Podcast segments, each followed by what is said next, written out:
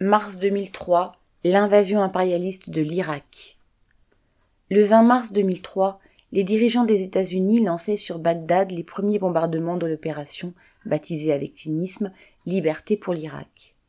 Les dirigeants impérialistes n'avaient pas hésité à mentir et inventer la présence d'armes de destruction massive pour justifier cette guerre. Les armées impérialistes étaient censées apporter la liberté et la démocratie au peuple irakien.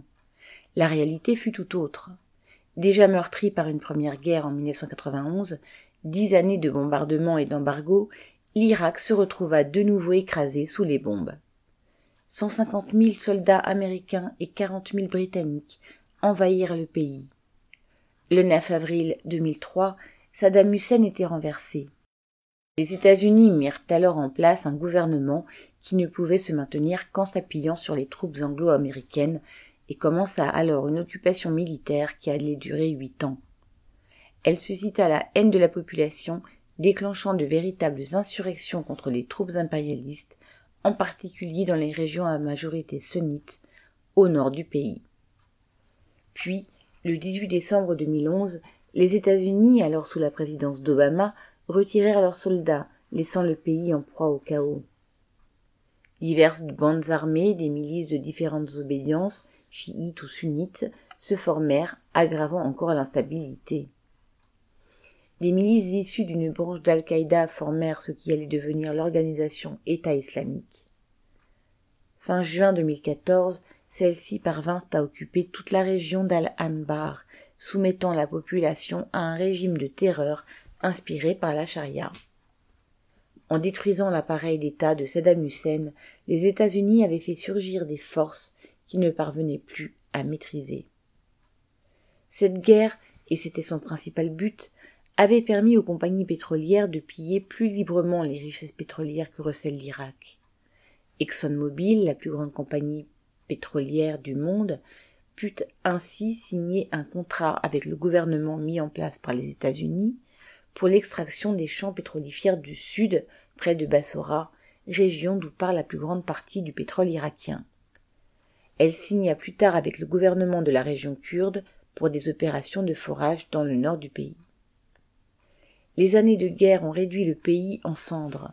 Des millions d'Irakiens ont dû le fuir ou changer de région, ne trouvant refuge que dans des camps. 1,5 million de civils ont été tués directement par la guerre ou du fait des conditions de vie créées par celle-ci. L'organisation État islamique, bien que déclarée vaincue en 2017, n'a pas disparu. Bien que d'autres bandes armées continuent à maintenir des zones entières dans une violence permanente. Si, en raison de la guerre en Ukraine et de la crainte d'une pénurie, les recettes tirées de l'exploitation du pétrole ont beaucoup augmenté, elles n'enrichissent qu'une minorité liée à un pouvoir corrompu. Ouvrez les guillemets. Beaucoup de jeunes sont au chômage et se posent la question de savoir pourquoi nous ne trouvons pas d'emploi alors que nous nageons dans la richesse pétrolière et que des élites corrompues créent des milliards à l'étranger, fermez les relate le chercheur Aziem El Difraoui. Et la corruption s'étend à, les guillemets, tous les domaines de la vie, les guillemets, et les guillemets, dans le domaine de l'éducation, par exemple, il existe quelques universités privées, mais elles ne sont accessibles qu'aux membres de la famille de quelques élites riches et corrompues.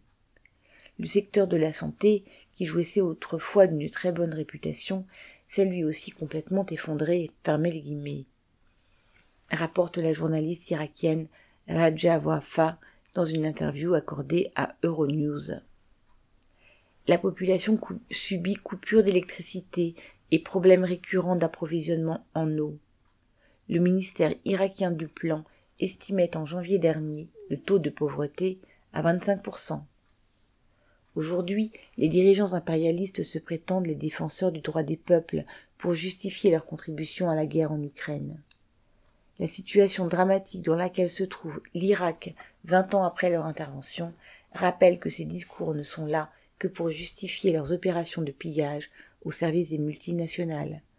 Aline Rettes.